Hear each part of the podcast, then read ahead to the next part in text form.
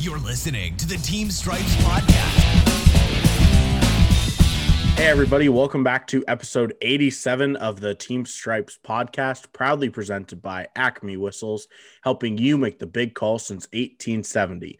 The legendary Acme Thunderer is now available in matte black. Acme Whistles, proudly associated with the NHL since 1917. As always, I am joined by my co host, Ross. Ross, how are you today? How are you this week? How's it going? I'm good, dude. I'm good. Uh, first, I gotta say, I'm glad that you and the other guys survived Snowmageddon. Um, it seemed like it was the end of the world in Texas and the whole rest of the United States, except for Florida, because we uh, chose not to participate. Uh, I'm pretty sure our governor told Jack Frost to f off um, in true Governor DeSantis fashion. So we did not participate in Snowmageddon. So I'm happy to have you on. It was a little lonely last week. Had a really good interview with Joe Ernst, uh, Senior Vice President of the ECHL, which uh, is on our YouTube page. We will get the audio up for the audio side of the podcast for that for our non YouTube listeners. Mhm. Um, we've just kind of been slacking. But That's that on me. interview with Joe was unreal. He's an awesome dude. Definitely going to have him on again to focus more on just some stories over the development stuff that we talked about. Um, glad to have you back. Nice to talk to you. I missed you last week. Glad we're doing this again this week. yeah, obviously, uh, the other two hosts are not here today. Both of them had this thing called work come up. Uh, so Word. yeah, Is, it- is that a four letter word? yeah, I, I don't, I don't. All I do is referee. But so we told them like, hey, like not a big deal. So they'll both be back next week for sure. Um, still trying to figure out scheduling. It that I promise they'll be on the show. As for Snowmageddon though, Texas was, and I read it today, four minutes and 37 seconds away from complete blackout. So Oh, the wow. the whole Texas grid, like Texas has its own energy grid, and it was four minutes away from complete and utter failure. The whole state of Texas would have been blacked out apparently for months. Oh, So thankfully, uh, we avoided that. Oh, where I am, I mean, my apartment was fine for the most part. We lost power. I think the longest time was like 12 hours. So it's not like we got, you know, below freezing in the in the apartment at least. It was one chilly night, but you you know, just layer up. But yeah. it was it was a it was a it was a fun week. It was nice because you know all hockey was canceled, so didn't have to skate for a whole week, which was crazy. But That's a was- vacation for you. oh, dude, I well, I didn't know what to do with myself. I was just Dude, like this like, week is killing me because it's the first week without the hub city when it's it started on the 6th of January and went till last Wednesday. So you're finally done, Yeah, so I'm done doing that stuff and I'm like, what do I do with my free time? right? Well, Like, I know. You know what I've done the last two days? Clean my house. Oh, I I have to do that too. Like one the second I get off this podcast, that's what I'm doing. But no, it was it was funny though because this week, so we have state playoffs. This I guess they start Friday for us. Yep. Same here. So it was it's one of those weeks where we've had a few like regular season games that for the most part are quote unquote meaningless because everything's wrapped up. Everybody like standings are all figured out. It's you know the first place versus the worst place. Yeah. So had an easy week, but this weekend will be fun. And I am more than sure that next week, me, Ross, I mean, Cameron, and and you know, everybody that's on this podcast will have one or two stories next week for, oh yeah, from the for weekend. from I'm state doing- playoffs. I have three games on Friday, all referee spots, two U14s and a U18. Ooh. Yeah, I, I think I go And I'm like, wait a second. I'm not roughing all three of these three man, am I? And uh, it's four man, which is cool. I, uh, I I definitely love my four man games, and especially the U18 game is going to be fun because I think we have a crew of four ECHL guys on the game. oh awesome. Uh, Somebody's yeah. still gonna bitch though that you guys aren't Oh, good. Because I mean, what do you guys know, right? It's not like you Yeah, guys work right. the Coast League. Yeah. Yeah, no, I have I have actually I'm pretty pumped about my schedule. So we four man everything except for 10 and 12 U. We three man those. And so last year was the first three man in a 10U game. Okay, wait, like hold on. Is that like going out for a public skate? You just kind of skate around? Okay, so last year I got to do the championship game for 10U on the lines, and I remember getting the Stick assignment. that, timeout. Stick that on top of your resume. Oh. Referee, U10. No, no, linesman, linesman. oh, you lined it. Oh, I lined it, and so I when I brought out some hand warmers. well, so the, when I first got like the assignment, I was like, "Are you like, are you kidding me? Like, come on, like, come on, like, it, okay, yes, it's an honor to get the game, but like, really, like, I couldn't even maybe get the Pee Wee game."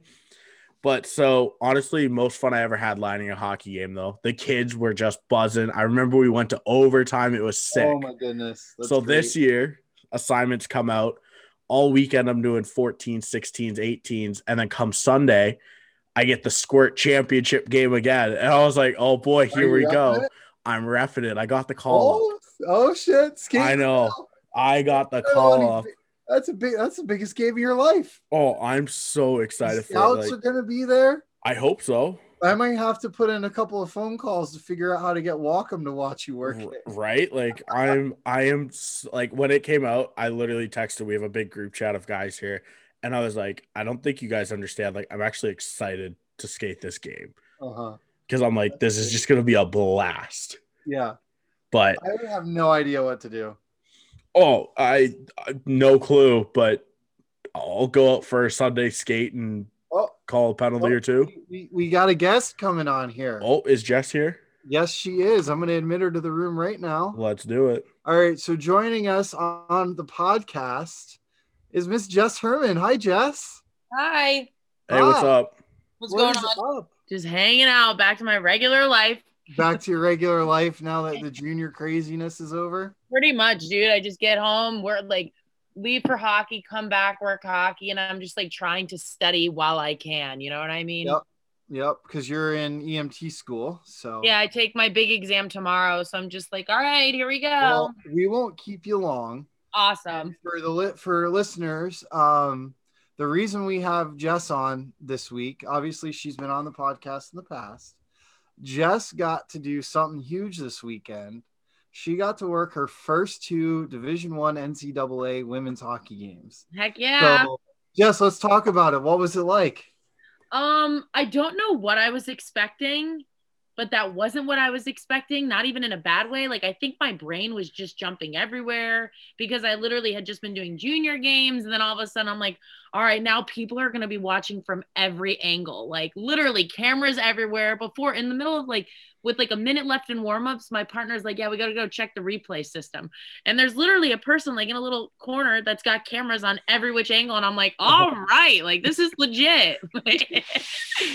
so that was a, a bit of a shock, which I was like, "Oh, this is pretty dang cool." that's But- amazing did you get to use the replay system so it's funny. One of my partners, one of the linesmen, like you can review like penalties only if it's a major. Like if it's a minor and you missed it, it is what it is. So one of the linesmen felt that there was a major head contact. Uh, so we reviewed that was totally incidental contact. But what's nice about the replay system is like if it was a major, you could review it, which was so got off in the middle of after a play, went to the camera, got to view it from at least like four different angles, and we were like, yeah, I don't have anything there.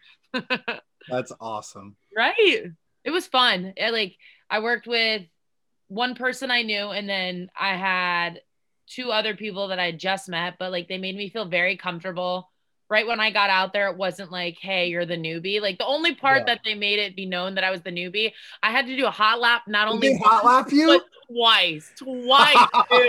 And I'm like, that's so embarrassing because like everyone knows. Like, even if you don't know, everyone knows, oh, like they must be the new person. So of course, like for warm-ups, you need to have one official on the ice. So I was like, I'm not going first. And my partner goes, Absolutely, you are. And I'm like, nah, like, dude, like I know where this is going. So of course, here comes me doing my little hot lap. and then they did it. And then in the, for like for the start of the game after warm up, officials go on first. They made me Uh-huh. do it again. I'm like, guys, like, come on.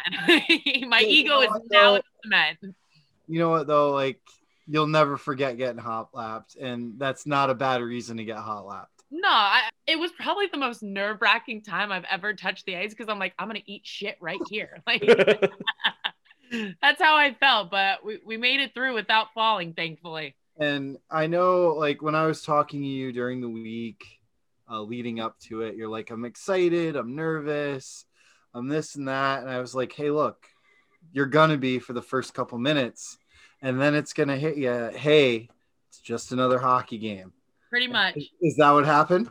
Basically, after like after puck drop, it was more so like, oh my god, I've Which- done this like a thousand. puck, by the way. They made me drop the puck as well. Dude, they made me do everything rookie style. So, uh, but like the cool part about it was uh, the guy I was refing with, John Sandos. He made me. He asked like they have like professional photographers for the girls. Mhm. Since I was dropping the puck, they took a photo of me, and it was like, oh, like thank you Yeah. so much because they didn't have to do that. You know what I mean? Yeah. And they went out of their way, and they even sent it to my email, and I was like, I really appreciate this because it's Mhm. something that like I'll never forget. And now on top of it, I've got memorabilia of it. Yep.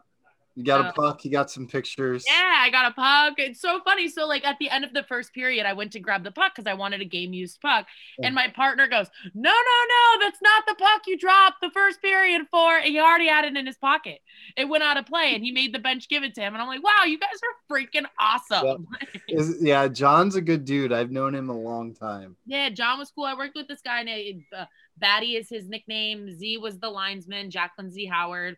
And then I worked with another kid. I God forgive me. I think his name was Brandon. He was the local guy, but everyone was super awesome and like just made like, hey, you're here for a reason. Like you don't need to prove anything to us. Just do your thing. And that was probably one of the most like relieving feelings was just having like, because you know how it can be sometimes. Like you always want your team to be your best friends or like you want to get along with them, but sometimes it's just you're not all on the same page. I for the first time me meeting these people, they literally were like, "No, like you're obviously here for a reason. You deserve to be here. Just do your thing." And I was like, "Thank you." Like Yep. you never met me before, and you're literally just like being like, "Nah, you got this." And I'm like, Yep. "That means a lot," because Hey, you know, you know. You get assigned these games for a reason, and whether it's you know working your you know doing D1, which now you have a long career of doing D1 ahead of you. Fingers crossed. Fingers crossed. um, and like I know for myself, when it came to when I started out in the in the Southern Pro League, my first game was with a guy who I'd never met before, one of my best friends. And then from there, the first season, I would say, like half the time, I didn't know the two guys I was working with. Mhm. But you go out there, you rely on the system, and you know you were doing four man or Yeah. four person be politically correct. Um, but you're out there, you're a referee, you know, you know the you both know the mechanics of the two referee system, and you're out there, you just do your thing and call your game. Heck yeah, Eh, And pretty much. and the further along you go, like, and you're gonna start seeing the same people over and over again. Yeah. And then that's what makes it even better is you know, hey, how you doing? What's where, where are we going after the game? That kind of stuff. That's it's so funny because I went out to eat both times after both games with the whole crew, and it was like it wasn't the first time meeting them, even though it was. You know what I mean? Yeah. It was very natural, and it's like, oh, like this is so awesome. Like I it Mhm. just, I I don't know what I was expecting, but that's not what I was expecting, and Yeah. it was awesome. Everything about it was absolutely awesome. and and you mentioned that th- the, one of the things that I think we, me and Brendan have talked about with guys on the podcast in the past was like um, one of our first interviews together with me and Brendan. We had on Mike Miggins, and I never talked to the guy before in my life. Now, granted, we haven't worked together yet, but within five minutes, it's like we were best friends because we like know all the same people. Absolutely. So, and I'm sure it was you know the same for you. You you get in there, and I mean you knew one of the girls Mhm. and then but like and we all have these same experiences Okay. obviously doing different things but when we're out there together it's like man i've known these people my whole life and i just met them 10 minutes ago It was it's funny because like you catch yourself doing things, and it's like all of a sudden I look across the ice, and Sandos is like. Like, you know what I mean? I'm like, oh, what's up, dude? Like, you're here too. so let's was- let, we'll talk about the game itself i think you had what a one nothing game but did you hear what the shots were? This is the best part. go for it So the first day was one nothing. Robert Morris Sacred Heart. The shots were 74 to 13. Oh, That's no You exaggeration. 74 shots So Robert Morris had 74 shots. Sacred Heart had 13. So like they the scored goalie- one goal on 74 shots They call her the goalie for Sacred Heart. Her name is Frankie, and they called her Frank the Tank. I now know why they call her Frank the Tank. that's unreal Right? and then the next night it wasn't the same outcome. I'm sure the shots were relatively the same, but Robert Morris shut the game down. It was 8-0. Oh So- wow. Yeah, they they smoked them, but but I don't know how to explain it. Like it wasn't like like I know the shots and whatnot. It if you watch the game, it didn't look like that. That Yeah, it probably didn't feel as far apart as it really Correct. Like what's funny is the first night when it was one zip and then I saw the shots, I was like, no way. And like, you know, Yeah. they're accurate. I like, I would tell the goal and I'd give the assist and the guy gave me the look. He's like, you don't have to worry about the assist. Like we have people that do that. I'm like, oh, sorry, I'm so used to men's league where everybody wants their points. So it was just wild. There, it's funny because I only work girls hockey usually like twice a year, districts and nationals. yep. I knew about a handful of the girls on the ice from doing No districts and nationals, right? I was just like, what a small world. Like, Yeah. Well, I definitely worked your game last year. yeah, for sure. Just wild. That's cool. And I'm sure they made you feel welcome out the the girls you did know. Absolutely. It's it's funny because even though they knew I was new, Mhm. it I wasn't treated that way. yeah. And a big thing, it's funny because uh, while we were in Tampa, Durf, Jay Durfee, the big thing he was like, I want you to work on. For some reason, even after all this time, I have a tendency where if I call, like, in my opinion, the most obvious penalty, but someone still has to question it, I'm like, what do you mean? How is that a penalty? And then I'll, I'll go on my, like, this is why it's a penalty. Yeah. Jay's big thing was, hey, stop explaining two minute minors. Yep. So that over the weekend, I I called my penalties and I did not explain a penalty if it was two minutes. I was like, there's no reason to. And that Mhm. was that. There was one situation where the coach thought it was a hand pass that led to a goal. And I immediately, like, I knew what play was talking about. I didn't have a hand pass, but out of respect because it's a goal, I went over to my linesman. He goes, Absolutely not. I have the same play. So I went over to the coach and I explained why, and he was okay. A situation like that, Yeah. I'd rather finish that conversation than compare it to a penalty. You know what I mean? Well, I and that, and that's something for me too. Like when I'm when I'm ref, and I had an example of this past, past weekend for myself. I'm not. We're not talking about minors. Yeah. Every once in a while, there might be a minor to talk about, Right. which in my case was one. We're going to show the clip later on in the podcast. We had a check from behind, basically a cross check from behind into the goalpost, with 40 seconds left in the game in a one goal hockey game, and of Mhm. course, the team that's winning does it, and then the team that's losing ties the game with five seconds left Love it. because that's just how it goes. Of course. But the coach is like screaming at me, and I'm like, "How how are we even going to talk about this? Like you saw what your kid did." So it, you do have to keep that in mind when you know there are there are occasionally times where you will go talk about a minor, but Mhm. for the most part, throw your arm in the air, blow a whistle, make your signal, go to the box, skate away. yeah, and that's that. Yep, that's the end of it. Yeah. you have nothing to prove and there and that's the biggest thing with people is is when you get a as you're moving up the ranks male female doesn't matter what what it is there's a reason why your assigner put you there Right.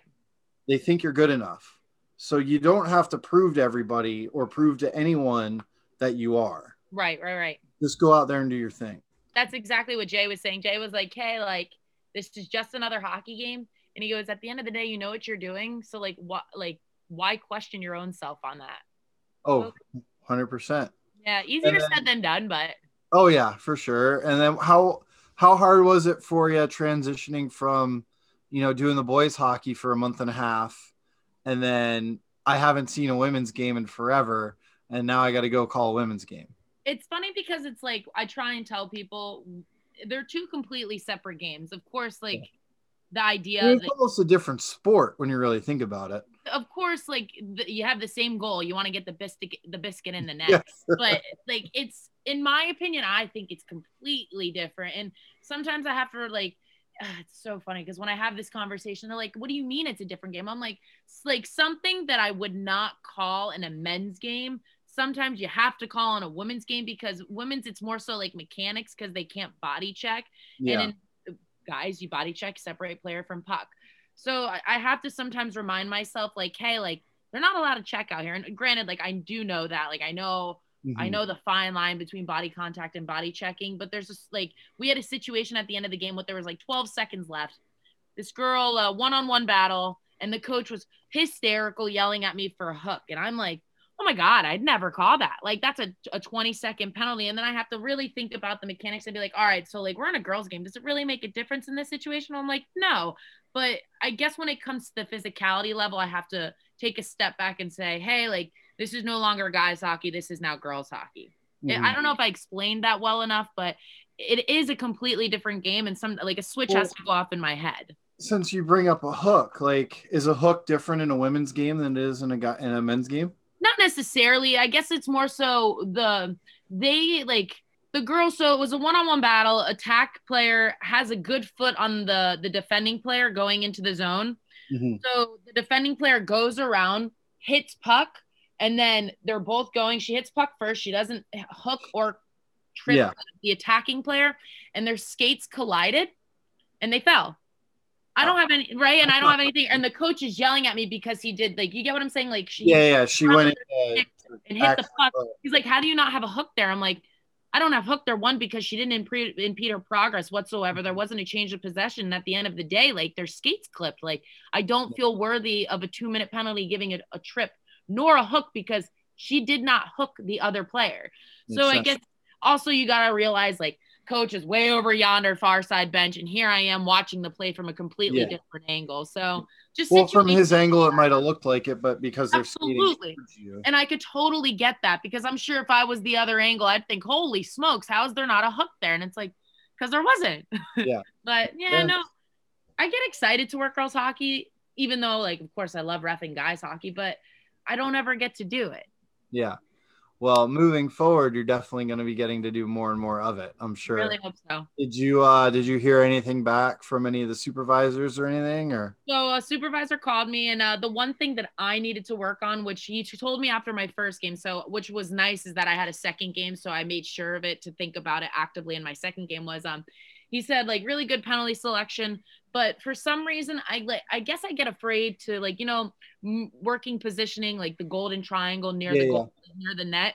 I get afraid that I'm gonna cause like I'm gonna get in the way. And he goes, Why are you worried about that when you know how to skate? You know how to use your edges. Like you can, Mhm. you're totally qualified. So he said to work on moving closer to the net because if something happens around there, like a scrum, you're so much more capable of justifying a situation Well- if you're right there. Yeah, that makes sense. So he's kind of, he's basically telling you you need to be more on home base. Correct. Right. So that's that what I term, was on. That was um, then closer to the boards. Right. He said, don't get lost in the corner. He goes, nobody sees you in the corner and you're the referee. Like people are looking like they know a whistle's about to happen when a scrum's happening in front of the net. Mm-hmm. And how can you justify your call if you're too far in the corner? And I was like, oh, like touche. I totally get that. yeah, So my second game on Sunday, I actively worked the goal line and made Mhm. sure, hey, like if it's a cross on the other side, get up in there. Like you're Yep. capable of moving quick enough. And it's funny because the goalie for Sacred Heart, um, when it like she would make a save, put the puck down and debate on playing it. So if she debated, I obviously held on my whistle.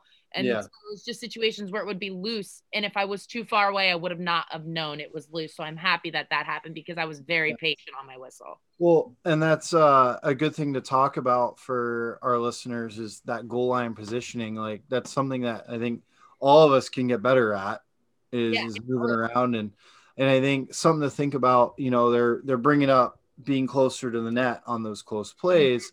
If you're staying more towards home base and you are back against the boards, you have that option to get to the net quicker. And then two, like using the whole golden triangle you know, if the puck's above the, you know, if puck is above the goal line, you kind of work up a little bit higher, Right. not necessarily staying right on the goal line. Puck goes below the goal line, go below the goal line, so you have your your vantage point. And then obviously too in the four official system, when you get pushed, just go behind the net, like, you know, don't turn your back to the play, especially because like you're a good enough skater to where you can just keep it coming at you, do your C cuts, go around behind the net. But don't be afraid to to work the entire area that you have that you're allowed to. You're not just, hey, I'm gonna stand here in the corner, I'm just gonna hang out. Right. That's what he said. That's what Gino was telling me. He was like, hey, like you, you just, I don't want you getting lost or stuck in the corner. There's no Mhm. reason for it. And just like you said, you use what you got. If you need to Yep. go behind the net, so be it. Do it. That's what's nice about the four man system. Even if you're not doing a four man system, but you know what I mean? Yep. Get your Oh, for sure. Brendan, you got anything for Jess? Yeah, Ross told me it was a pretty cool story on how you got told you were going to like start skating these games. Can you uh share that with everybody? So it's there's a little bit of a backstory. Um, last year when I went to Boston, I worked a couple junior games for uh, one of our signers, Gene. He does all the college assigning for the girls, and he saw me work one of my junior games. And after the game, he goes, "Hey, I would like to speak with you." And usually, like they tell you what you need to work on, and like you're always afraid you're gonna get told like you suck. I'm like, oh my god, shit! Like I hear I just came from Florida. This guy's gonna be like, you're trash. So he, that's literally what I thought. And he goes, okay, Forky. right? He goes, I absolutely love you. I want you to work my college games tomorrow. I would have signed you last year if I could. And if you know him, that's like pretty much what he sounds. like. And I'm more so like, wait, what? Like, what's going on? Here I am. I just love to do a couple junior games. So I'm like, heck yeah. He literally gave me the patches for the leagues within that talk of the conversation. Within Yeah. five minutes, I had the patches. So unfortunately, like two months later, COVID happened. Yeah. So nobody was getting flown out for the games. Like they were only using locals and people that Well, life got in the way. pretty much. So I was like, oh, like whatever. Like I'm not mad about it. It happens. And then I guess luckily the the Tampa the USPHL bubble happened, and he or the supervisor Gino and his good friend Jay both went down to Tampa. So I was working my games there. I worked with Jay, his good friend, a lot of the games, and he's like a legend. He worked the Beanpot last year. So if you Mhm. want to be friends with anyone, that's who you want to be friends with. so I'm working a crap ton of games with this guy, and he's like, dude, like, I love it. You're gonna be awesome. You're gonna work college soon. And I the girl, the girl season's about to end. So I'm like, all right, whatever. Like, I'll believe it when it happens. Like, thanks so much. Just hearing you say that I'm going to one day, like, means the world to me. Yeah. All right. So uh couple Well, weeks later. Real quick on on Jay, I remember him saying something like, "I was on the ice with her, and a player said something to her, and she gave it right back to him." And I was like, "That's my girl." dude i don't excuse my french i don't take no shit from players like you're not going to intimidate me like there comes a certain line when i'll give you the rule book back and just go sit for 10 but like i've been doing this for way too long where you're not like like i said you're not going to hurt me i'm like you Oh, not want it i'll give it right back buddy And so uh, for those watching the podcast, I currently have a dog that has joined me. so uh to about i don't know maybe like two three weeks after doing a couple of the junior games in the bubble i get a phone call at about eight thirty in the morning from gene binda and he goes what are you doing next week? And i'm like i'm working games for you in tampa. He goes not anymore. I'm sending you to pittsburgh. I'm like wait what? What's in pittsburgh? He goes you're getting your first division one game. So little story after that I didn't plan on telling anyone. I was going to tell my mom, my boyfriend, my sister, and like that was it because I didn't want to say anything until after it happened. That's just Well, then he sent out the blast email. of course he did. Like I'm just a very I try and stay humble person. Like until it happens, then I'll tell people. This I would have sent it to been everyone. very mad at you if you did if you went and did it and didn't tell me beforehand. I, I just like I don't know, like I because some people like people want to work these leagues, and here I am, little Florida girl, and they're about to fly my ass way over there for like nothing. I didn't pay for anything. Like who am I to like shove that in someone's face? So Not of course he sends the email and he goes, very like very rarely do we get to like tell our our our, our accomplishments, something like that. Yeah. Over 300 people. yep, and I'm sure your phone. I mean, your phone blew up right away. Absolutely. And like it was awesome, especially because like I, I wasn't the one who said it. So it was like even better. You know what I mean? I was like, I really appreciate it because it meant a lot to me. Like I love the hockey I do. People ask me what I usually work, and I'm not ashamed to admit it. I usually work beer league and like I absolutely love it.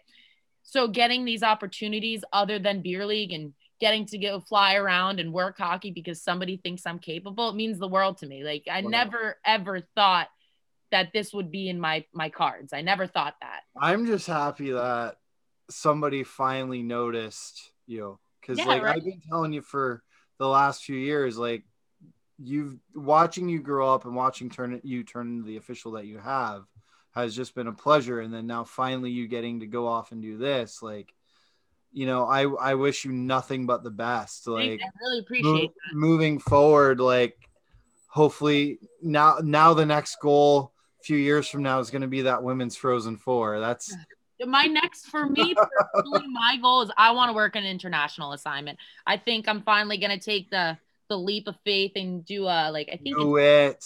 camp or something like that. Yeah. I've had enough people now where it was always me that I wanted to do it, but now I'm having other people of higher levels than USA Hockey telling me do it. So Yes. it's I, I guess somewhere along the road people think I'm finally capable. Yeah. well, it's not that you're finally capable. It's you've matured enough and you've seen enough hockey now at this point that it, it's time.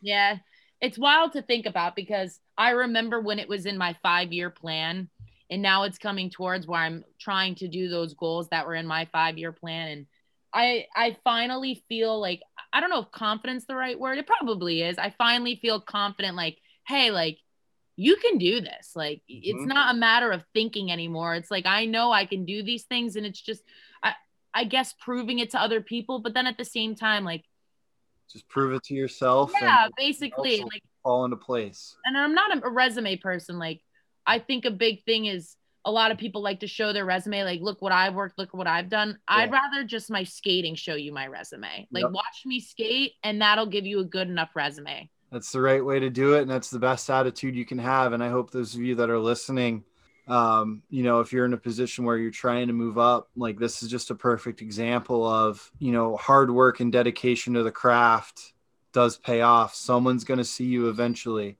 If you are good enough, you are going to move up to the next level. You don't necessarily have to go looking for it. You don't have to run your mouth, say, "Oh, I done this, that, and the other thing."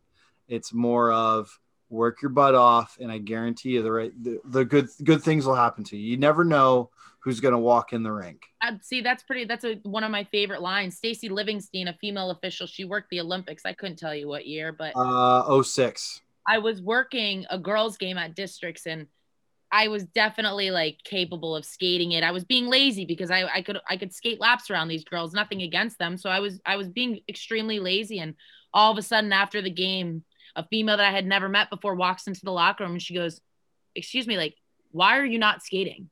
Why are you being lazy? And I here I am, I'm like, like, oh my God, like, who are you? She goes, and she's like, I know you're capable of this, but uh, here I am walking into a rink and I see how lazy you're being. Let alone, behold, I find out she worked the Olympics, and I'm like, oh my God, I'm a strong. And she were she skated the gold medal game that year. Yeah, and like, and here I am, basically told like, hey, I can tell how lazy you look right now, and Mhm.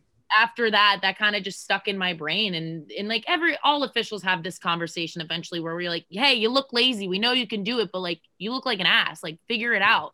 So that was a, a big thing for me, and it's funny at the end of the week, like I worked. And then of course, uh, she went to my supervisor Dewey, and she was like, "Hey, I want her to work my game. I worked her game, and then of course, let alone and behold, I worked my butt off and I worked the championship game. But so I guess you, you can say that that stuck in my brain and I probably will not, not do that again.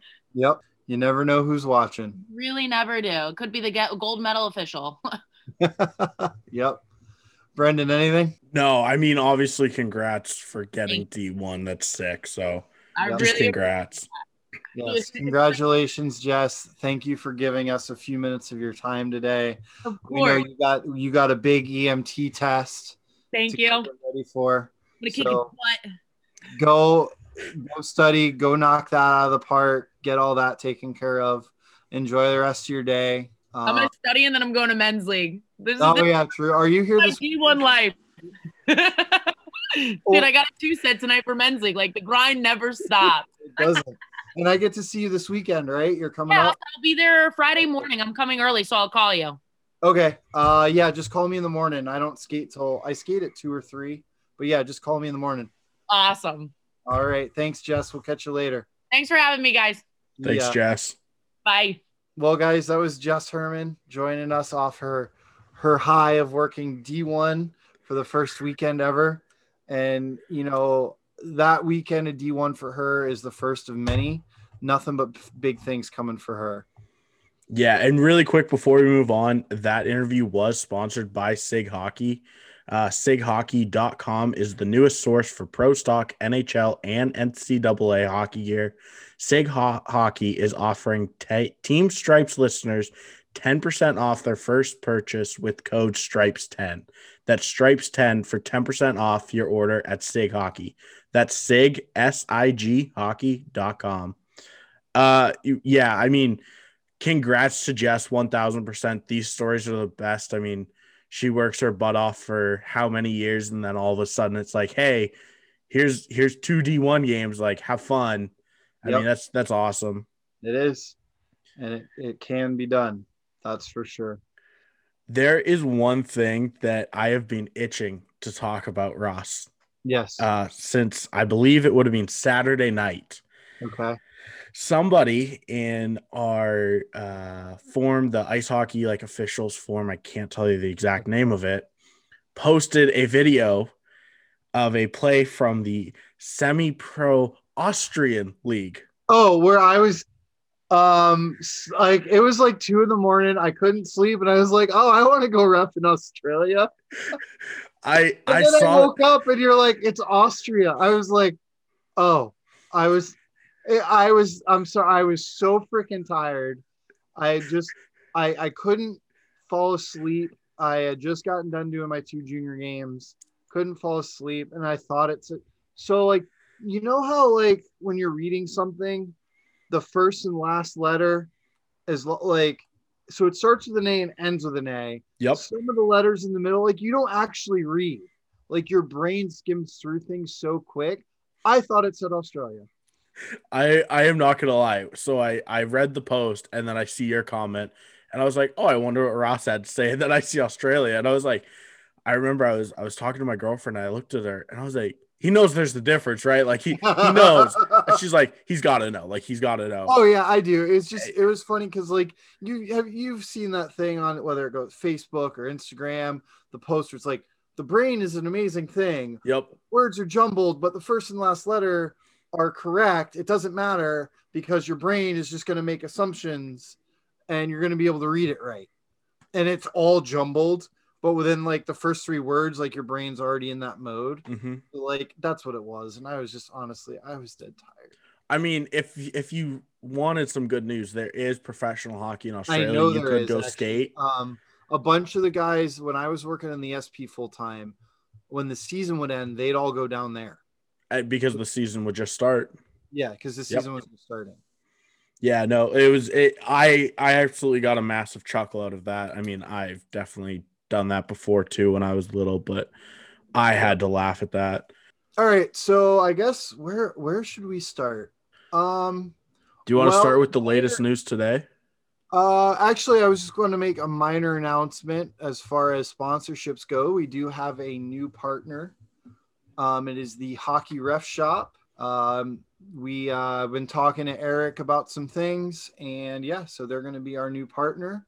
So if anyone needs any equipment, um, especially our American-based officials who listen, uh, they're going to be our basically our official American equipment retailer. So if you need anything from pants, whistles, uh, jerseys, you name it, he's got it. Shin tights.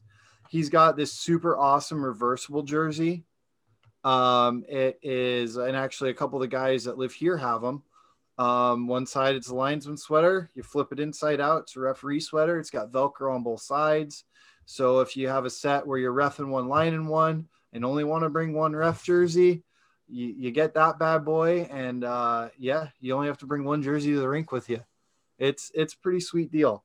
So yeah, um, Eric at Hockey Ref Shop, they're our official uh, U.S. Uh, shop for equipment.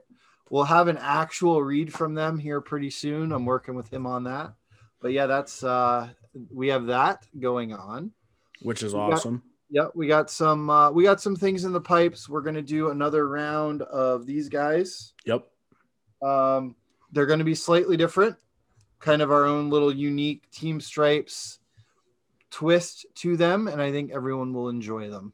So, oh, and we have another dog visiting us. I will say for the I guess second round of what will be the jerseys, the mock-ups that I've seen have looked sick. Yes, they're, um, I want them. anyone that now this was a long a while ago, but for anyone that remembers what the Central Hockey League did years ago with their referee sweaters, that is what we're doing with them. Um, I'm not going to be specific, but that's all I'm going to say. I'll let you guys maybe try to do a little research on um, something unique that the Central Hockey League did uh, back when it existed with their referee sweaters. It's a mix of new school plus old school, Yes, it is. It's and gonna- that's that's sick. Yep. So yeah, I guess we can start with the Montreal Canadiens firing Claude Julien. for, Yeah, Uh, I would say surprisingly. Ducharme. I I'm I'm assuming his last name is said Ducharme. It is French, so that's yeah, yeah. I, I mean, I I would say it was all but surprising because I mean they they played last night. They lost to Ottawa five four in a shootout. They blew a lead. But I mean, Montreal's still in a playoff spot. They're three points ahead of Calgary in the fourth place spot right now. So I don't know. A, a weird firing to say the least, in my opinion. Well, they lost six of eight. It's one of those things like where there's smoke, there's fire, and you got to get rid of somebody. So I I just don't think there is enough offensive firepower to compete, and I think that's what their issue was. They started off really hot. They were like whatever eight two and two. Um, but yeah, I mean, it was definitely a weird firing or a surprising one, in my opinion. yeah, um, I did I didn't see it coming. I don't think any of us expected it, you know. And of course, just just to uh, go roll back to circle back to uh, the hockey ref shop thing. Of course, Eric legit just sends me the read. well, do you want to do you want to dry read it right I'm now? just gonna do the read right now, and then we'll get back to the Claude Julien talk. Let's do it. All right, so here we go. Hockey Ref Shop is the official U.S. equipment supplier of Team Stripes. They carry a variety of referee products, including beginner packages, sweaters, pants, accessories, protective equipment, fun referee themed products, and more. They pride themselves on having great service from experienced officials with super fast shipping. Visit hockeyrefshop.com today to place your order. Oh, what? That 10 out of 10. 10 out of 10. 10 out of 10. Not bad for re like I'm not the best at reading out loud. um I did not do very good at school at that, but not bad. We love the read, Eric. Um you'll uh you'll definitely get a chuckle out of me uh reading it literally right as you sent it to me. So there you go. Now Yeah. uh yeah, so Hockey Ref Shop is our official United States supplier for equipment. Um, which is awesome because they're yeah. great. I get all my jerseys from there. Yep. Uh, Eric's a great kid. He's currently in the officiating development program. Mhm. Um, actually, I did reach out to Scott Zelkin. He told me to call him, but he's a busy guy. I tried calling him yesterday. I didn't get a hold of him. I'm sure I'll uh, I'll try again here soon. We're gonna have Scott on, um, because uh, I had said to Eric, I was like, "Hey, you want to come on the podcast?" He's like, "Oh man, I don't know. I know I've been on before, but you know the program's kind of got us uh, kind of tight on the social media and that kind of stuff." I'm like, "I'll I'll shoot. I'll clear this." So I Yeah. email Z. I'm like, I'll just go right to the top. so it's like, hey, Scott, I was wondering if uh, you had any issues with me having guys on that are currently in the ODP. Would love to have you on the podcast again. And his response was like, of course they can come on the podcast. Yeah. Get like So- uh we're also trying to get Keith Caval on. He yes. is Yeah, Cavs is like the busiest guy on the flipping planet. yeah, it's him and him and Z are probably the two busiest guys in hockey and maybe the scheduler mono. So I, I would say I, I would put Joe, Z, and Cavs like in the same category. Somehow we got an hour of Joe's time last week. Yeah, so I'm I'm thinking it's gonna be an off season interview, Yeah. Which is a okay with all of us. So Yeah. And uh, honestly, off season's kind of good for those interviews too, because we can really kind of dig into mhm. the nuances of what to expect when going to a USA Hockey summer camp. You know, uh, just what they're looking for when they're hiring somebody to work the ODP and all of that. So Yeah. Moving on to some different news, we have some really good news coming out of, I guess it would be Washington now, of all places. Uh, the King, Mr. Henrik Lundqvist, has skated for the first time since getting heart surgery. I believe it was only like two months ago. nice. So that's obviously some good news. Uh, he won't be back this season, but he's making his his run, I guess, for next season to come back, which is awesome to say the least. Mm-hmm. It's nice that he's doing well. it is. you know, uh, we definitely need him back in the game. That's for sure. He's a great goaltender, um, and obviously the best dressed player in the NHL. Oh, he is. So 10 I did find out an interesting tidbit of information. Speaking of best dressed, I would definitely have to put Victor Hedman up there with Lundqvist. Um, he's defenseman for the Lightning. He's always got these super awesome suits on. Well, he gets his suits from the same guy that make that makes Ric Flair's ring jackets. Woo! That's awesome. I think Yeah. it's like all the European guys dress just a little bit better. Yeah. Oh, so GQ. It's not even funny. Yeah, and and I mean like the North American guys are catching up, but by far the Europeans started the trend. Oh, 100%. So I mean, we have that to thank them when it comes to hockey. Yep. Um, Let's see here. we need to talk about a big issue that happened in the Nashville Columbus game. It would have been Oh, yeah. was it last week at this Last point? week. It, so big issue or more more so a um unfortunate misadventure. There was a big oopsie that led to another big oopsies. Yeah. So basically, what happened? Um, Nashville, Columbus. Columbus is up one nothing in the game at this point. Uh, we have an end zone face off, and off the face off, the centers get locked up with the linesman, and the linesman ha- somehow ends up basically at screening the goaltender along with the two centers and the puck, I believe, gets shot by the defenseman through the linesman's legs I thought it tipped off them. and goes in the net. No, I don't think it hit him. Yeah, it said the linesman had obstructed the goaltender's view, but it did not make contact with him. Had it hit him, the goal would have been waved off because we're not allowed to score goals. Unfortunately, I know we always joke about kicking one in, but unfortunately, we're not allowed to do that. wow. puck did not hit him.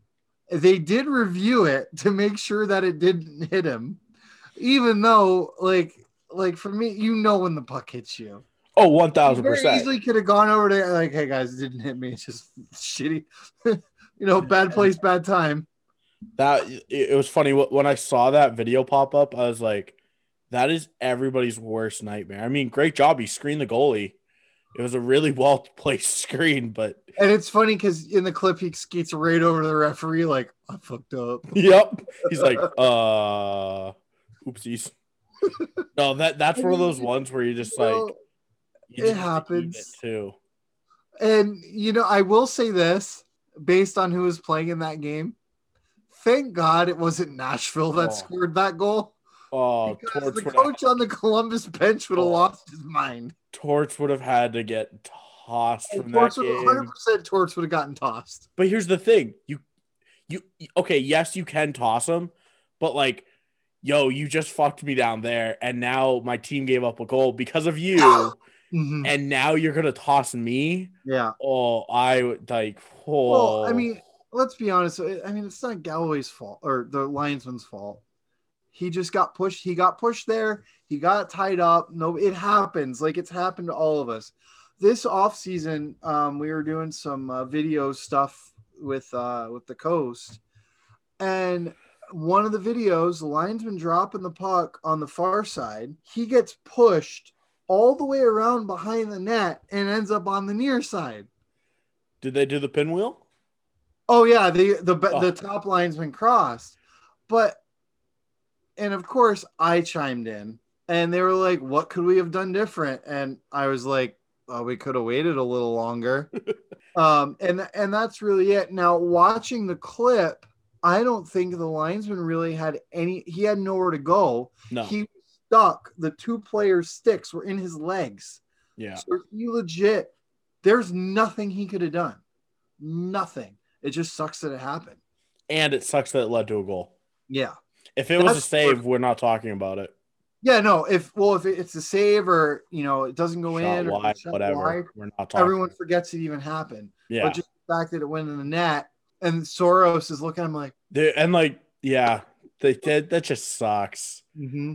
It's just one of those breaks that you're just like, I hate hockey right now. Yep. And you just have to And eat you it. No, no one on the ice felt worse than he did. No, yeah. And you just have to sit there and eat it. And you're just like, Yep. cool, like, sorry. Yep. And that, that's all you can do is like, sorry guys, I, what do you want me to do? Watch the tape? Yeah, I mean, yeah. Uh another I guess this would be a more funny thing that happened last night was in the Devils Buffalo game, somebody scored an empty netter with 0.2 seconds left on the clock. So both teams said uh we're done playing hockey and packed up their shit and left. And so the referees were standing at the referee crease with the linesmen and talking about and like, well, we have 0.2 left on the board.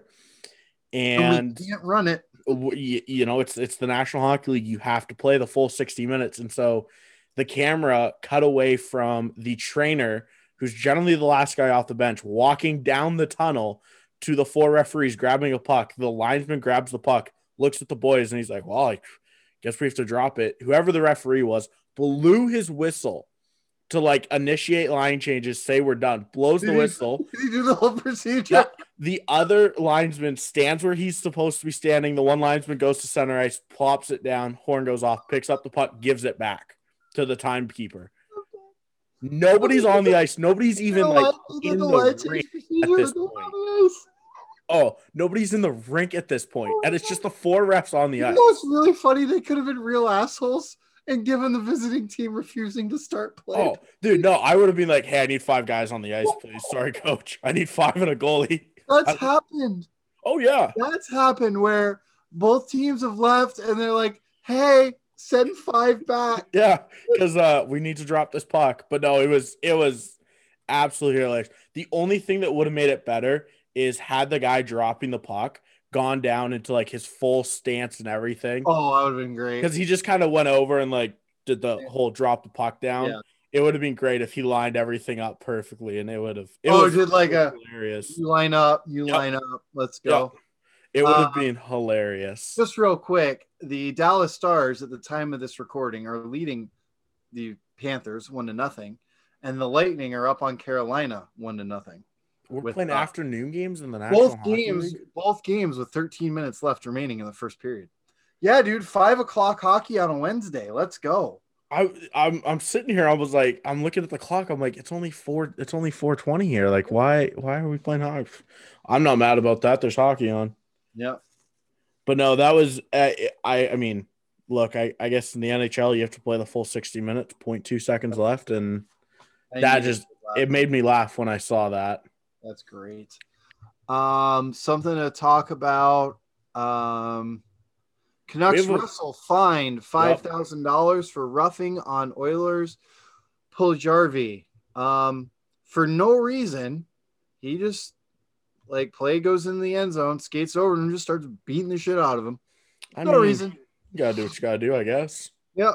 Just starts feeding him. Puljarvi's like, dude, uh, yeah, because he's not a fighter by any means. what, what are you doing right now? Yeah, that was. I uh, again, it was one of those clips that I saw, and, and you're just like, dude, like, what do you? So he was only given a minor on the play. Yeah, minor for rough. Yeah. Um, and then he got fined five grand as well. So two for roughing, five thousand dollars to the Players Assistance Fund, and uh, thanks for coming. Yeah, I mean, I'm sure they play either tonight or tomorrow night too. So And then uh, we have to wish a good recovery to uh, linesman Devin Berg, who Poor took a puck in the hand uh, two days ago. It looks like he was um, putting his hands in place to protect the family jewels and uh, took the puck to the hand instead of, uh, um, you know, taking one for the team, so to speak. smart So- decision. Unfortunate. Yeah, smart ending. decision, unfortunate outcome. So then the remainder of the game, uh, Ryan Daisy, USA Hockey ODP graduate and American. Ooh, Big shout out there. Uh, Ryan, who's also six foot everything. Um, he's big. He's big kid. Um, I wish I was that tall. They they got to two man it No, so or Ryan, two won it. Ryan ref uh, lined and uh, Timmy Peel and Kyle Rainman Rehman. Uh, they ref, so they went two and one. Uh, Ryan dropped all the pucks. There were uh, no penalties. Okay, so no further penalties were called, along with just one off- offside throughout the final 23 minutes. However, there were six icing calls. so Ryan had to skate down and go get it. Yeah, you, you would almost think like one of the refs would do that for him, you know, be a nice guy maybe. Well, you know, the back the back referee is supposed to, you know, call the icing. Yeah, but I mean, I guess they're focused on line changes, maybe. Who knows? My question to you this is, a, I guess, going off on a tangent. Have you ever worked a 2 1 system? all the time. What's do you like it? I'm 50 50 on it. Like, they're like when I'm ra- like, I don't mind it as much as some guys do because I'd rather have two guys on the ice calling penalties than two guys on the ice calling offsides. Does So I, make sense? I 100% agree with that. It's just like so the 2 1 I've never done. Um, so we do it here for all our uh, Division three club hockey games for uh, college. Um, if you work it like it's written in the NCAA book, it gets kind of awkward. Mhm. If you work it like it's four man without one linesman, it works right. Yeah. Now, when you're lining and playing monkey in the middle, um, it gets to be a little awkward sometimes because like the back referee is supposed to cover the back line for you. Um, but if you have the wheels to get there, you make the line call. It's not terrible. It's I personally would I'd rather ref one and two over two and one. Yes. Um, but there's a reason for it and it's just like they don't want to pay for four man but we don't necessarily have enough guys that can skate at that level by themselves so like I, I don't even think it's that. I, I think it's the fact that, hey, okay, sure, we do only want to pay three guys, which, okay, you save a hundred bucks or 150 bucks there. Like, I get that. But I think it's also the bigger aspect of the fact that two guys are calling penalties makes the game so much easier for everybody involved. Yep. So to me, it, it makes well, sense. It's just a system we I've Now, never I used. think if we were to go back like for three man college games going back to the one referee two ar instead of one referee two linesmen basically in the two ar system the two linesmen obviously you're still responsible for your normal stuff now what you would call as an ar is anything behind the play that warrants a penalty so like a like if the referee's going up the ice and a guy just fucking cross checks a guy Mhm. so we're calling that injury potential stuff in majors. Um, I'll never forget. I was in Estero, so Fort Myers, for a Christmas tournament that we used to do, and there was a college game going on because there would be some NCAA teams that would come down for a winter showcase. Well, there was a check from behind in one of the end zones, and all three guys, so the referee and the two linesmen, all have their arm in the air. I'm like, that's dumb. like obviously if the referee's got his arm up there's no reason for the linesman to have their arm up too um but it's one of those things where i think if the ars were used properly uh in a one and two system at the lower levels i think just having ars would be better And s- No. so an AR is a linesman. you're a linesman that can call penalties so I could call a minor penalty. yes How do you, I guess, differentiate between who's an AR and who's a linesman? uh both linesmen are ars Okay. So all of us can call penalties. it's one referee and two ars all three guys on the ice can call penalties Okay. So that was like the NCAA's way at the time of not going to four man. Mhm. They're like, screw it, the linesman can call penalties too. Then there's just three refs out on the ice. Yeah, yeah, yeah, exactly. So basically, your your normal duties as a linesman, and then anything major behind the play or any major penalties, which is honestly you're already calling that stuff anyway. Yeah. It just allowed you to put your arm in the air. So then, So delayed offside. So icing, you'd put your arm at a 45. oh, geez. And then delayed offside was one arm straight up and one arm pointing down at the blue line. oh, my goodness. That Don't. was how they they were able to communicate that. That would be dumb. But That's so what it was. Okay, so it, it then if you're banding and I'm the AR Yep. and there's a hook in center ice that somehow you don't see or you don't call, can I Mhm. call it? Was it in front of me? Yes. No. Interesting. So the way it was basically set up was major penalties and Mhm. shit behind the play. Okay. So as the back linesman, right, plays going the other way. Our job as the back linesmen is generally to stay on our line and keep a guy an eye on the Mhm. guys that are lollygagging out of the zone. Yeah, always the follow him. referee would go up the ice. Well, in the 2AR system, if let's say the referee skated beyond the play and he's watching everything in front, and then the back linesman has a guy cross check a guy in the back or trip a guy, obstruct him from going and doing his job, we're calling that. Because what would happen in a four man system? That the would back referee would be calling that. So essentially, you're the back referee, but anything that happens, like anything that happens, any plays on the puck in front of the referee, you're not going to call something that he doesn't. Does That's that make fair. sense? Yeah, I could just see that system being an absolute gong show. Um, as long as everyone's on the same page, it's fine. It's just when you get the one rogue AR out there throwing his arm up when the referee's like, "What the fuck you doing?" To to me, it wouldn't even be that. It would be the bigger issue of the back guys watching the two back guys plays going hard into his partner's side. So in theory, you should be covering. You should be moving up to cover your partner's line, Uh-huh. and you're not there, and then your partner gets stranded. Oh well, no, you're still your linesman duties come first. Oh, okay. So we, Yeah, okay, no, no, no. It's not like you're refing, refing. Like your linesman duties would come first, and then if you're there, you can help the referee by supplementing uh, what he doesn't see. still a weird system that I'm glad Yeah, we don't use. It's a lot of teamwork. I did a lot of games under that system. I actually did call a couple of penalties as a linesman, mostly like behind the play. I call a few majors.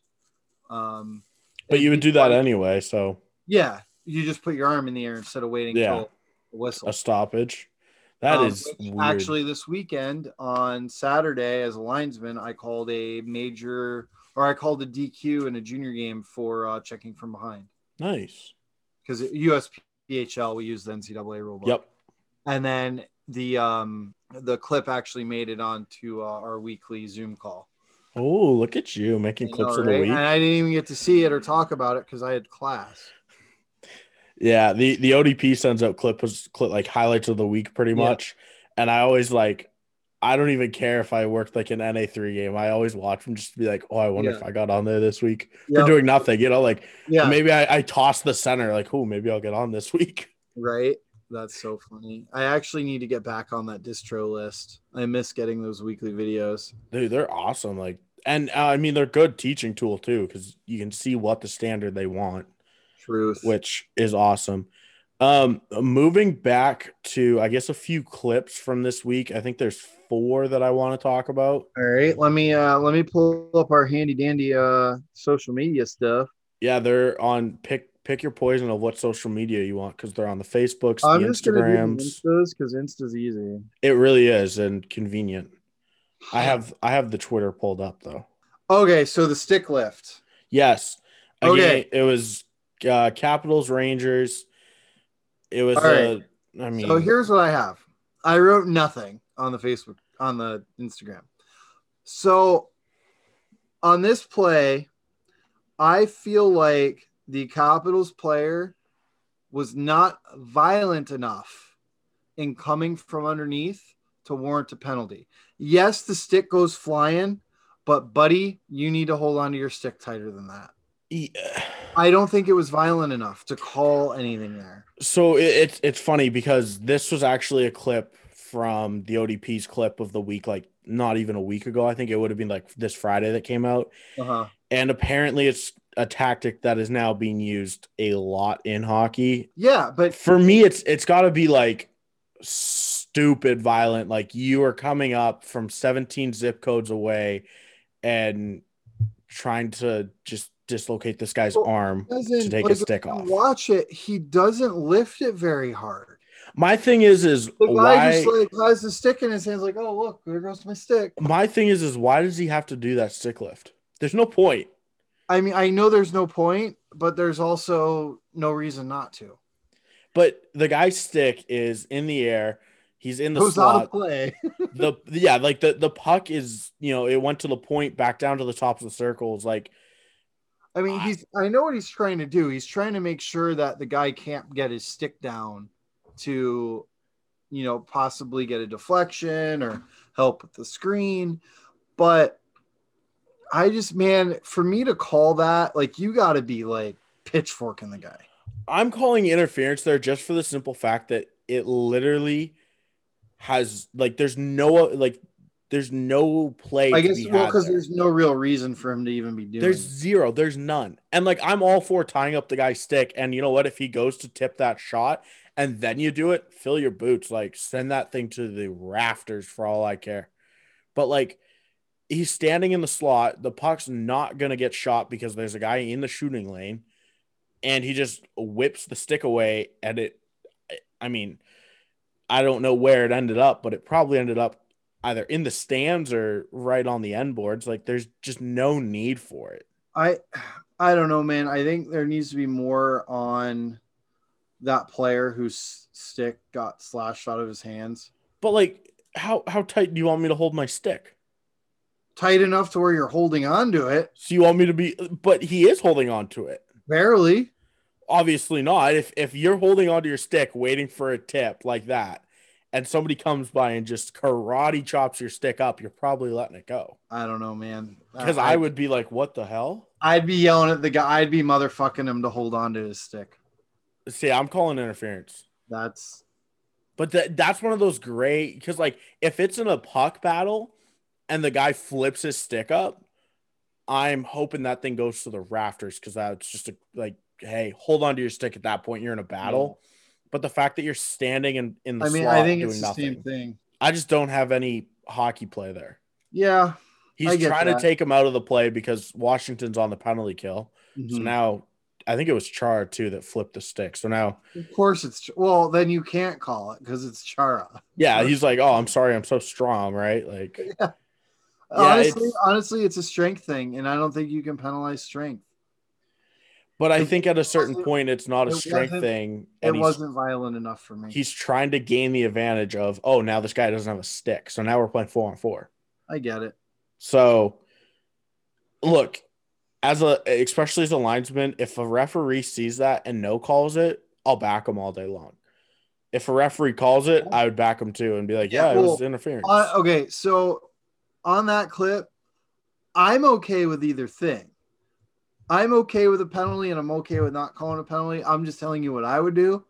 I would motherfuck the player. Hold on to your goddamn stick, you know it'd be great? and that'd be the end of it for me. You know what would be great is if we were four manning and you're the low guy there and you're motherfucking him, and then you look over at me and my arms in the air for the interference, and you're like, Well, oh, then I'd motherfuck you. like, go fuck yourself. We're picking up the flag, and the face-off's right there. Oh, I mean, it's looking down the slot as the high guy. I'm looking straight down the slot there. I know. I know. that would be hilarious, though. Like, you're Um, just motherfucking them, and here I am, just like, I got interference. So moving on to the next one, the elbow or a head contact. Um, either.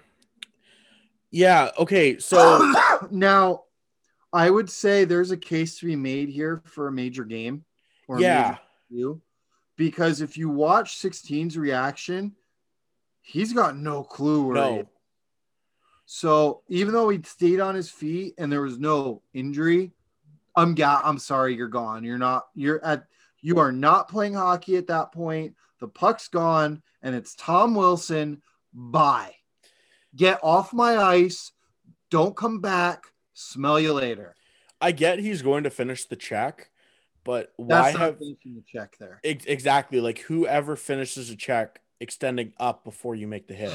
Yeah, no, that's not finishing a check. That's that is um as I had to explain to a coach this weekend because one of my partners used the term punishing hit. Mm-hmm. I had to explain to a coach is like, look, here's the deal. The purposes of a body check shall be limited to separating a player from the puck. That is the goal of body check. That's it. It's not to intimidate, It's not to punish. It's not to hurt. If you and if any referees that are out there that are not calling at body checking that way, that's the way you should be doing. It is the purpose of a body check is to only separate a player from the puck. Now, if a player has a guy lined up and he just got rid of it and he finishes his check and it's clean, as long as it's not excessively late, I'm okay with it. Yep. If it's excessively late, then we're getting and and you'll know it's it's and it's it's it could be a different amount of time each time. It could be right away, it could be, you know, a half a step, whatever. But you know, finishing your oh they and they always bitch, oh well, we, we can't finish our checks.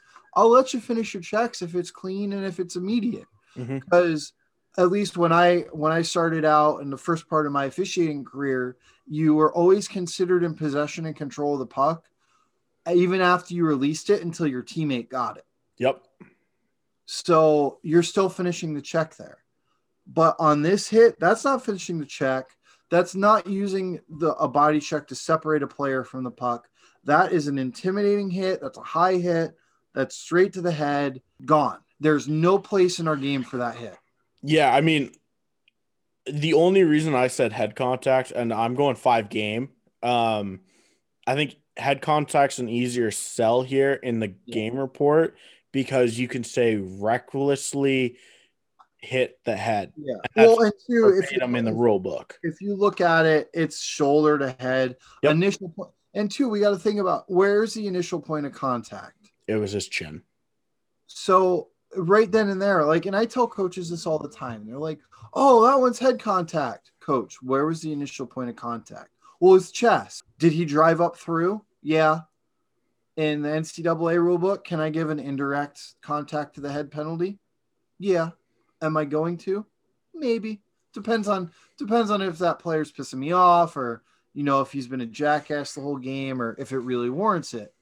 But we're looking for initial point of contact. We're looking for um did he does he drive through him? Does he lower the shoulder trying to make a, a trunk on trunk hit and then accidentally get him in the head?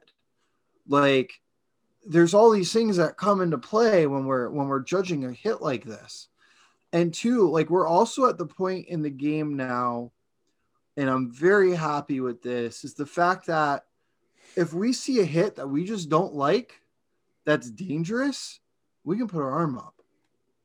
And You USA wants that, Like at least down here. USA hockey for sure. Mhm. Why'd you call that, coach? That's a bad hit. What do you mean? Well, he didn't he didn't intend to separate him from the puck. He intended to punish him. He the guy was in a vulnerable position. You know, he was off the boards. It was open ice with his head. Like there's so many things that you can tell a coach or a player on why you're calling that penalty. But we are now at the point where if you don't like a hit, if you're just like, man, I am not okay with how he hit that guy, you can put your arm up in the air, call Yep. a penalty, be like, yo, you can't hit a guy like that. And I couldn't tell you how many calls I've made over the last couple of years since we've kind of gotten to this point in the game where I'll th- I don't like to hit, throw my arm in the air, call a rough or whatever. And guys like, why did you call a penalty there? I'm like, dude, you can't hit a guy like that. Well, what do you want me to do? Try to either separate him from the puck, or if he doesn't have the puck, don't hit him. Yeah. Not hard. No, the, this Wilson one though, I think in I'm sorry, Wilson. Wilson, I I can't stand him. I, I think he's a dirty hockey player, and I don't like to use that term on- on a lot of players. But I just he just rubs me the wrong way. Yes. Um, I mean, I don't disagree. I like the style of his game, but sometimes he does cross the line. great, but if you're going to go around hitting guys like that, you don't need to be out there. Exactly. Like he he is And probably he does it all the time. Yep. He crosses the line quite a few times. The only issue with this play in full speed, you almost miss it because Um, the Ranger player collides into the defenseman for the Capitals. And then if I'm seeing this in full time as a referee, I'm going, okay, maybe their heads just collided.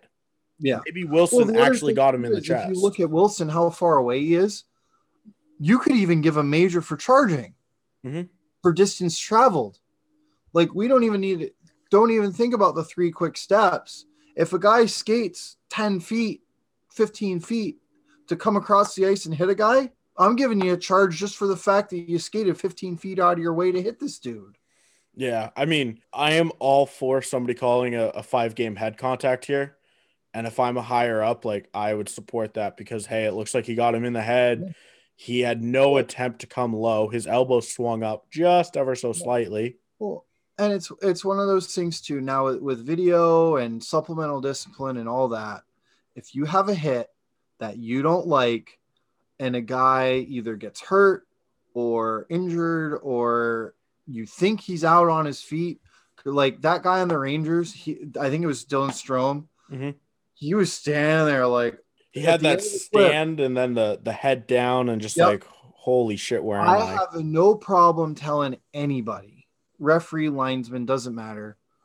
If you see a play like that and you go five game or five DQ or five EJ, whatever rule book you're using, I have no problem with that because at the end of the day, we're giving the kid the major. He's mm-hmm. out of the hockey game.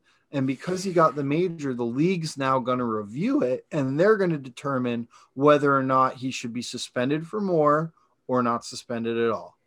And at that point, you've done your job because he's not in the hockey game anymore and you don't have to worry about him. Getting him out of the game, too, obviously settles down the team that got hit. And then from there, hey, that's a league, that's the league issue. I'm just Mhm. doing my job as a referee. Don't be afraid to call major penalties. If you see a major, if you're a linesman, you see a major, you go over, hey, I got a major for this because that's what that's what happened in in my game Saturday, my first game Saturday. Referee was kind of blocked out of it. Uh, kid comes in, just boom, head first from behind the boards. Uh, whistle blows like I don't know, like 30 seconds later, if that or 15, 20 seconds, whatever.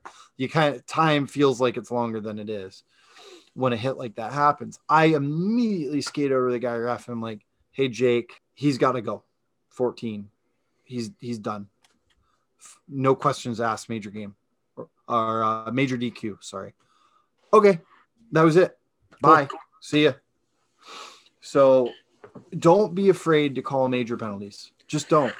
And and especially on plays like this, get together with everybody, talk about it. If somebody says, "Yeah, it's a major," okay, like that's cool. Let's call the major because especially in leagues that can review it, like look, if the league looks at it and says, "Eh, you know, maybe not a major game." Cool, that's fine. Kid comes back, plays the next game. Yep, exactly. But what it does is it settles everything down, and especially in leagues that can fight. So Yep. I'm thinking junior hockey here. In leagues that can fight, you keep him in the game, you're going to have an utter shit show of Mhm. kids trying to kill him. Yep. And so taking him out of the game for the Well- night, even if he comes back, you know, if he does this Friday night, comes back Saturday, At least they Cool. forgot about it a little yeah, bit. like cool. Like we can answer the bell Saturday night. I'm a okay with that. But like, Well- there's no need to on Friday. And two, when you when you see a hit like that as a linesman, you're putting your linesman your whistle in your pocket. You're like, all right, Yep. let's Some- freaking go. somebody's dying. Somebody's somebody's gonna die. You know, you got to answer the bell for it. Yeah. Amazingly, nobody did on the Rangers. Different game in the NHL I mean, now. the only guy they have that could really fight's Lemieux. Yeah. Um, and I think I think he was actually sussied that game, so Yeah. wouldn't be surprised. Moving on, the next play we have is Buffalo and the Devils. yeah, let me let me watch it. Yeah, it's one of those ones. So puck Oh, battle shit. is on the half wall. Two guys are going into center ice and collide. Oh, um, The only thing I have is the Buffalo guy looks like he sticks his elbow out. But is that because of the contact from the hit, or is that because he saw the hit coming and was like, I can take advantage of this play? I'd be okay with either, depending on where you are in your view of it. I'd be okay with either no call for a collision because that's very easily what it could have been, or a major penalty for interference. And that's the issue. You're either calling a major there or nothing. I know.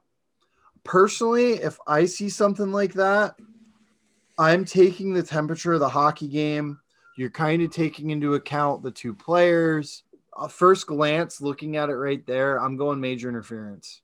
Uh, it's one of the uh, again, we want to get stuff like that out of the game. Now, granted, that could have been a complete and utter collision, and that stuff does happen. Mhm. But just looking at the clip, major interference, potentially a game misconduct or a DQ. So I mean, the Devils player is clearly not looking up ice. At, I mean, Yeah. there's no point to be, and the Buffalo player's cutting across to hopefully Now, you know be an outlet to break out the zone. let's keep in mind though, in this video clip, you don't get obviously the whole feel of the ice. No, So, like, as the back referee there, maybe I'm tracking the Buffalo player and he's looking this way. Oh shit, I just ran into somebody. Mhm. That's a collision. Whereas if I'm the back referee and I see that Buffalo player and he's turning, okay, he's got his eyes on that Devils player and then hits him and then turns away, then that's what we're calling that major.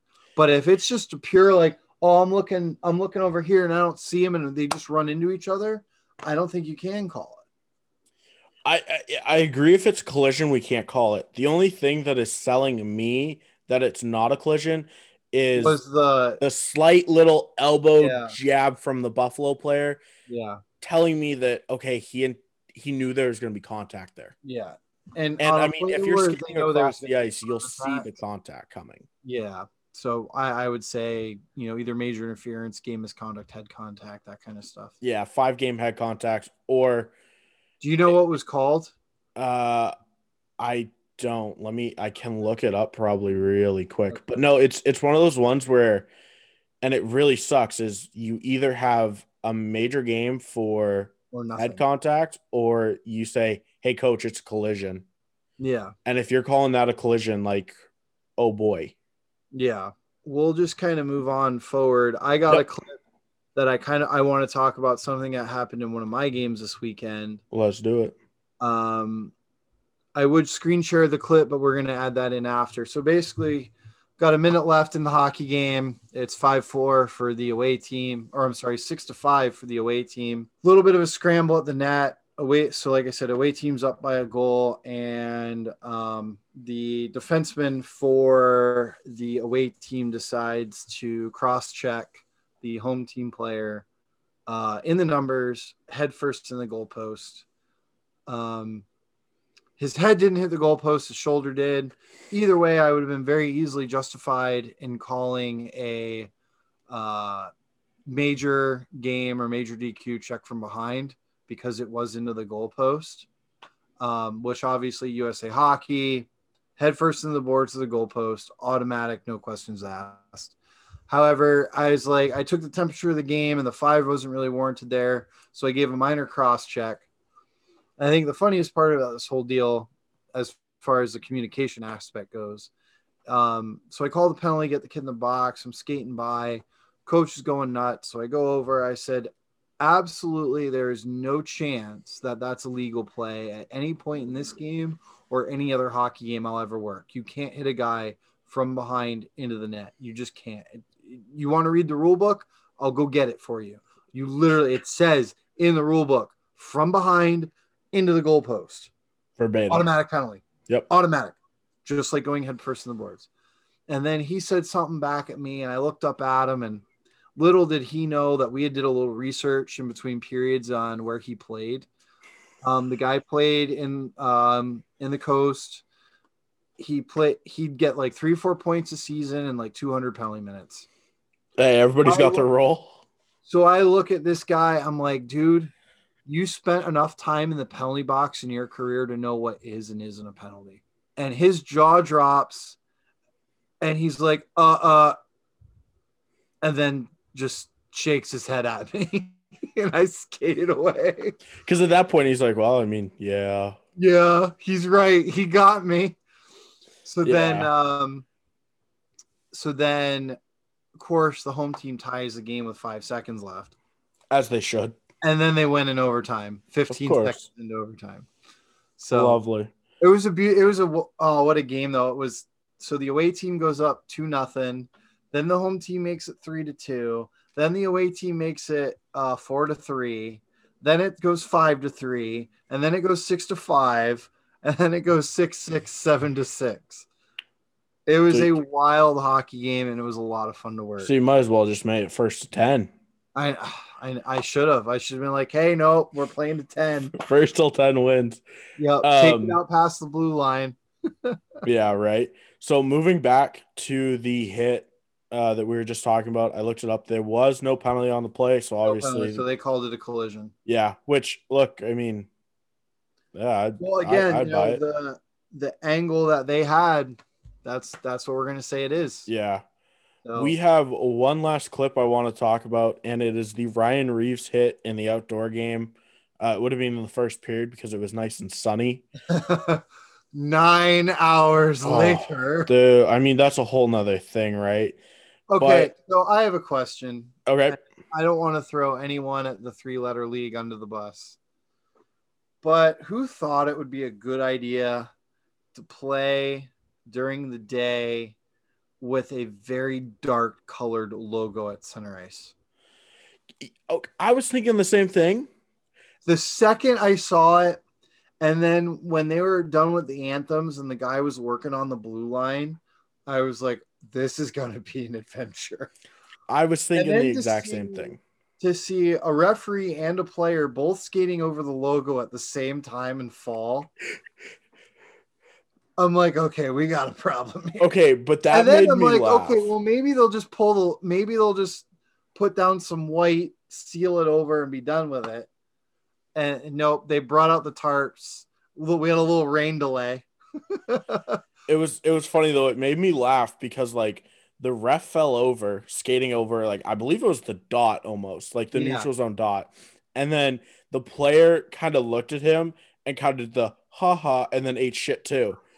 And like you could see the ref look up like yeah, karma, eh? Like Yep. but it was one of those things where uh, okay, first off, thankfully they did delay the game because somebody's getting a torn ACL. Yeah, someone's getting hurt. But it was Did absolutely they stop the game at that point? No, they played the out? first period out. Oh, they they played the rest of the period. So they played the whole first period and then they were like, "Hey, you know what? Like this this definitely isn't safe They're like, hey, uh, hey, Eddie Olczyk and um, like, oh god, what was the other guy's name? Mike Tirico. yes. So hey, Tirico and Olczyk, fill the next two hours. Yeah, like please cuz we don't know what to do. Yep. But no, it was and then we got to drop the puck at Oh. midnight. that was insane. When they announced 9 p.m., I was like, "Why don't they do it at like 8?" Yeah. Cuz it was cold enough like it's, well, no, I think it was more of a TV thing than anything oh, else. Oh, 1000%. They didn't want to do any games away. But it was funny though the first period watching. Like thankfully nobody got hurt, but it was funny watching NHL players and officials fall like they were mites. Yeah. Like they were just skating all of a sudden. just, oh no, here we go.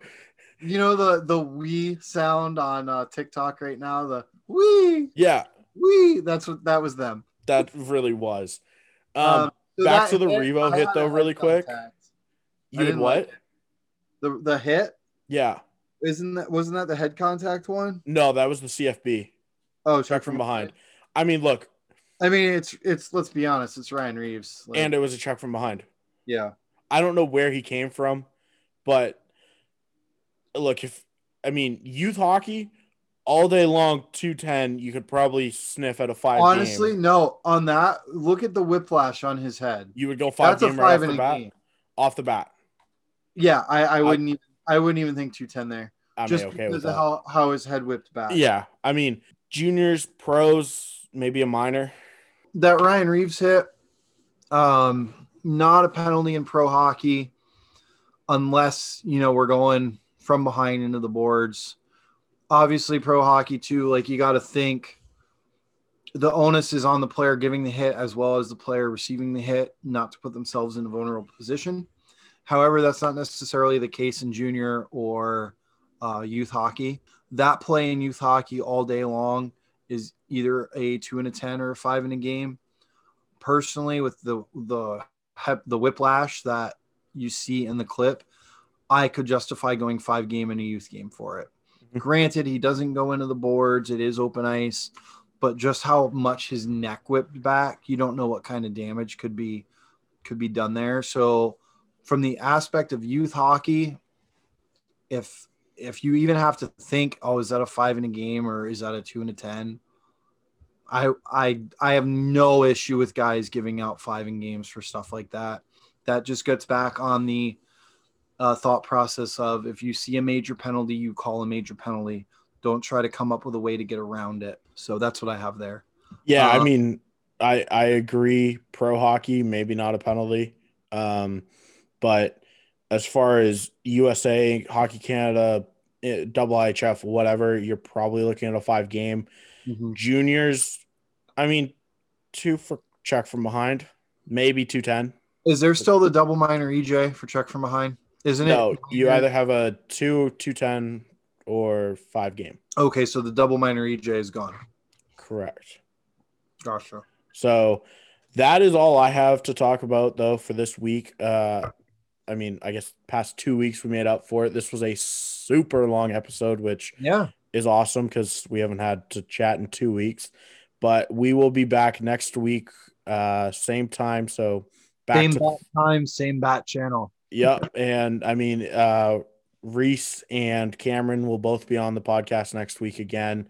Perfect. So, everybody, thank you to our amazing sponsors, Sig Hockey, Sig Hockey, Acme Whistles. We now Hockey have Shop. Hockey Ref Shop. Thank you to all three of those. Um, and as always, guys, have a great and safe week.